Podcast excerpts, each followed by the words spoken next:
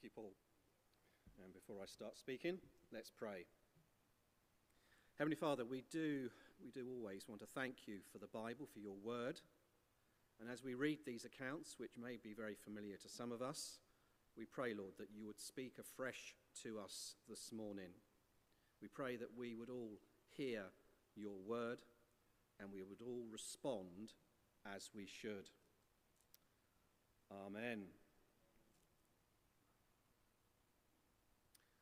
Gentle Jesus, meek and mild. Gentle Jesus, meek and mild. That's how the famous uh, children's prayer begins. And let me suggest that is many people's image of Jesus. Is that yours? Many people see Jesus as simply a good bloke, a nice man, kind, docile, unassuming, a sort of guy who is good with the kids. Well, today, as you sit here in church or perhaps watch uh, via the live stream, is that your picture of Jesus Christ? Simply gentle and kind, meek and mild. Well, let's set the scene for today. So, if you were here on the first Sunday of the year, Tom uh, spoke about Jesus riding into Jerusalem on a donkey. It's the account we uh, normally hear about on Palm Sunday when the crowds they spread their cloaks on the road or others spread branches from the trees. And as the crowds welcomed Jesus, they rejoiced at his arrival and they shouted words of praise Hosanna, Hosanna. So Jesus He's come to town as a humble servant. He's come as a good and nice man who surely wouldn't say boo to a goose. Is that your view of Jesus? Well, today, as we move forward in Matthew chapter 21, Jesus has indeed arrived on a donkey. But that doesn't mean he's come quietly. Please don't be misled by the docile donkey. Jesus is humble, but he's not soft. He's not spineless. Indeed, if you think that Jesus is only meek and mild, then today might well be a real shock for you. Verse 12 Jesus enters the temple, which by itself is a significant event, the first time in Matthew's gospel that we hear of Jesus doing this, going into the temple area. It's in verse 12. Now, having earlier been greeted with praise by the crowds, how would you expect Jesus to do? What would you expect him to do as he wanders in? Perhaps you'd expect him to be like a, like a politician seeking uh. So you might expect him to walk in with a broad smile on his face, wave a bit, shake a few hands, perhaps pick up a few babies and kiss them. Surely Jesus should just move through the temple, responding in kind, being grateful for the nice, kind words the people shouted to him when he arrived into Jerusalem. Well, there's a shock there, isn't there, in verse 12? What does actually happen? Jesus entered the temple courts, and what does he do? He drove out all who were buying and selling there. He overturned the tables of the money changers and the benches of those selling doves. Where's gentle Jesus, meek and mild? Jesus goes, I suppose you could, the phrase would be ballistic. He's turning over tables, whether he's doing so with his hands or maybe even kicking them over. He's scattering money, causing a massive commotion, no doubt, for all to see. These actions show anger. But that's not anger towards the people themselves, but it's anger of what they are doing. They're making the temple into the phrase he uses in verse 13 a den of robbers, according to verse 13. It is written, he said to them, My house, notice he says, My house will be called a house of prayer, but you are making it a den of robbers. Why is Jesus so angry? Well, back in the Old Testament, the word of God came to the prophet Jeremiah. God was angry and had the perfect right to be angry at that time. God was angry then at the false religion being practiced by the people. God's judgment was upon their false religion. So God instructed the prophet Jeremiah to stand at the temple gate and demand that God's people reform their ways and actions. He called the people to stop trusting in deceptive and worthless words. Let me just read a couple of those verses uh, for you from Jeremiah chapter 7. God says, Will you steal and murder, commit adultery and perjury, burn incense to Baal, and follow other gods that you have not known? And then you come and stand before me in this house which bears my name, and you say, We are safe, safe to do all these detestable things. Has this house, which bears my name, become a den of robbers? And you know, within a generation of when Jeremiah spoke, the temple was destroyed. God's judgment was seen, his righteous anger against their sin. The temple is rebuilt. But now, yet again, God is right to be angry at what his people are doing. Jesus goes into the center of Jewish society. He goes to the heart of the place where, where faith and love should be shown. He goes to the temple built as the symbol of where God's presence dwelt with his people. This was the one place that was supposed to be used for the sole purpose of worshipping God as people pray and praise the Lord Almighty. But what's happened? The temple was now a place of shady business. It had become a dirty marketplace with bird cages and other animals being bought and sold for sacrifices at over the top prices. And to pay the temple taxes, you needed that local uh, temple currency. And that would cost you an arm and a leg from those money changers. Huge profits were being made by corrupt people. It was probably very busy as Jesus entered because the Passover was approaching. So basically, the temple was no longer the place it should have been. Once more, God's anger, his judgment, was upon this false religion. And this leads to the, the first point I'm really trying to major on this morning. You see, God longs for prayerful, praising people, but Jesus just finds false religion. God longs for prayerful, praising people, but Jesus just finds false religion. It's right for God to be angry.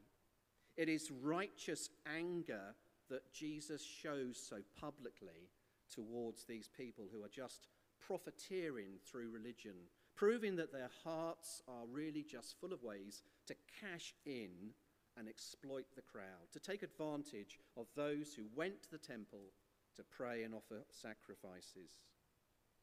God's temple can rightly be called a den of robbers because it's full of people effectively stealing from the temple goers.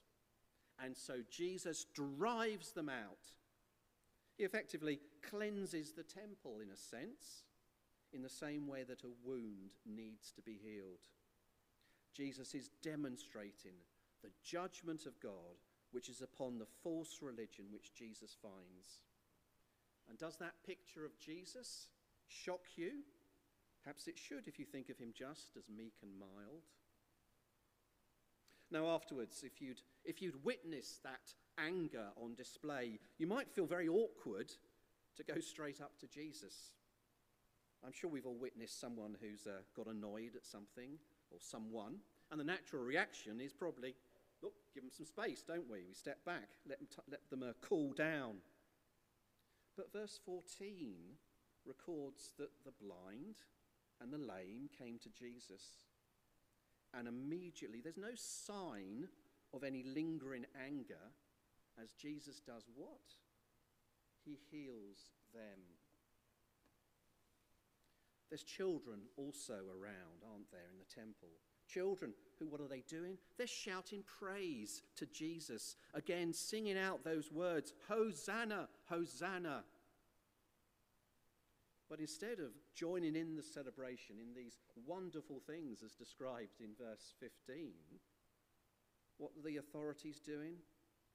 They've become indignant, haven't they, at the end of verse 15? But why? Why were they indignant? Well, perhaps the religious authorities thought that it was blasphemy for those children to be making such a claim of Jesus. Maybe they were offended, so effectively they're saying to Jesus, Why don't you stop them? But what's Jesus' response in verse 16? Uh, when they, he's asked, Do you hear what these children are saying? They asked him. Jesus replies, Yes. Have you never read? From the lips of children and infants, you, Lord, have, have called forth your praise. Jesus is quoting here from Psalm 8, words which ought to be familiar to the religious leaders, the religious leaders who ought to know their scriptures. These were words of praise, praise to the Lord God, who is majestic throughout all the earth. These children in the temple are acknowledging Jesus for who he is. Yet the religious leaders don't see it. Maybe they just don't want to see it. Indeed, isn't it ironic that the religious leaders are complaining about people praising God in the very place built for praising God? It was the purpose of the temple, and these kids are just doing what, what we are all called to do, and is to acknowledge Jesus for who he is, to give praise to the Lord God. And so, verse 17 Jesus left them and he moved on. He spends the night in a place called Bethany. And you know, if you know your history, within a generation of these words being said in AD 72, the temple was destroyed. God's anger, his righteous judgment was once again seen. You see, God longs for prayerful, praising people. But Jesus just finds false religion, corrupt, hypocritical religion in the temple. So God's judgment will be upon this fruitless house. Well, how do we respond when we uh, hear this account. Let me suggest do not th- take things too literally. So when you next visit the cathedral, do not trash the gift shop, okay? This also is not uh, an anti capitalist uh, protest. This is a warning of judgment against fruitless religion. So let us be the people God wants us to be. Let us be people who acknowledge Jesus, who speak to others about Jesus. Let us be prayerful people who take everything to our Lord in prayer. Let us be people who declare his praises in whatever situations we are placed and with whoever God puts next to us. We move forward, don't we? into the next day in verse 18, where early in the morning Jesus is hungry on his way back into Jerusalem. So, where's breakfast for Jesus? Now, apparently, there's about 200 McDonald's in London, and it's suggested you're never about 10 minutes away from a store. And we can prove it here, can't we? If you turn left and just walk towards the high street, that won't take you more than 10 minutes, and you'll find the local MacD's. But they hadn't been opened yet, had they? And Jesus wanted his breakfast, and neither was Uber Eats available for him. Instead, Jesus sees this fig tree. He sees a fig tree in leaf. Which means the tree was full of promise. It was showing good, positive outward signs. Jesus therefore expected to find breakfast on that tree. But he didn't. And what's his reaction in verse 19? It seems slightly extreme, doesn't it? He turns to the tree and says, May you never bear fruit again. Again, this seems to show a different side to gentle, meek, and mild Jesus, as anger once again appears to dominate his actions, as the tree does indeed immediately wither. May you never bear fruit again. Was Jesus just hungry? Or is there perhaps more to what uh, might appear? And let me strongly suggest these two events are parallel stories, specifically recorded next to one another by Matthew to help teach who is Jesus and what he came to do. Now, in the Old Testament, the fig tree had been used as a symbol of the Jewish church, in the same way the people of God are called the vineyard as well. Places where fruit was meant to be found, where the owner went to and looked for fruit. But in vain, the nation of God is found to be without fruit. And although God had lavished his love, and on the outside they may have looked the part, they looked full of promise, in reality, they were empty and bare. So, despite all the ceremonies they went through, all the things they observed, there was no substance to their faith, no real and sincere worship of God, no fruit. And it is so, and it is a symbol against the nation when Jesus curses this fig tree. And now the fig tree stands, doesn't it, as a, as a monument of unbelief and of God's rightful, his rightful and just punishment. Now, when the disciples saw the withered tree, they're amazed, aren't they? And asked, How did this happen so quickly? And then Jesus answers with words in verses 21 and 22. He says to them, Truly I tell you, if you have faith and do not doubt, not only can you do what was done to the fig tree, but also you can say to this mountain, Go, throw yourself into the sea, and it will be done. If you believe, you will receive whatever you ask for in prayer. Jesus wants us to have the kind of faith that is real, a faith that works, a faith that does great things as we trust upon a great God who can do anything for us if it is His will. Alone we cannot do anything, but we have power through God. And the way we access God's power is through prayer.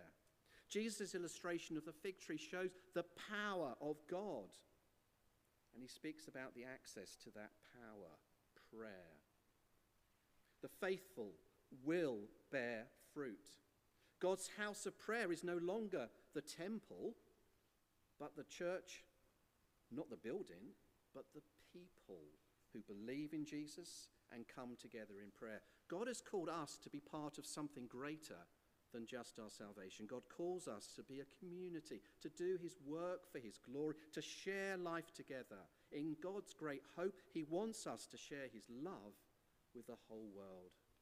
Now, Jesus' statement here to the disciples is a powerful promise. It's one that can also be easily misunderstood.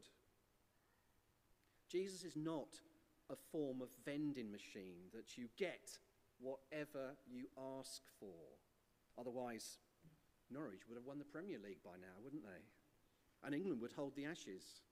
Well, Jesus tells the disciples they will receive anything they ask for, but only if they have faith. That means they need to trust in God, to trust in God and His power to do what God wants to do. God is in control. God is good. We need to just trust that He is. It means our prayers need to be in alignment with the will of God. And when they are, we'll have a better understanding of the power of prayer. Again, it, it does not mean using the Creator as the means for absolute everything, but it means we should not be afraid to ask the God of the impossible. But it also does not mean that our faith is somehow substandard when we pray something, but we do not receive what we ask for in prayer. Many people wrongly believe their faith is somehow lacking when a particular prayer is not answered in the exact way they desire. It is painful, isn't it? Seeing a loved one go downhill with some form of illness. We pray for their healing, it doesn't necessarily happen.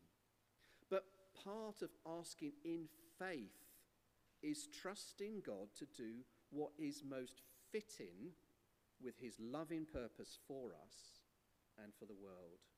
We just need to realize that God is doing that all the time.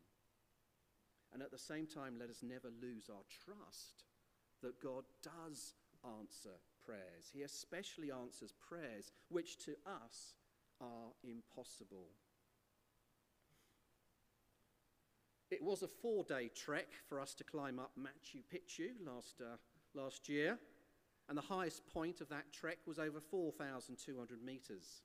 It's a place called Dead Woman's Pass, which some might say was appropriate, but no, it's not because of dead women being there, but it's just because it looks like that from a distance. It was hard for us going up there. There were times when I wanted that mountain to be moved, please, to the sea, or certainly to be flattened a lot, please.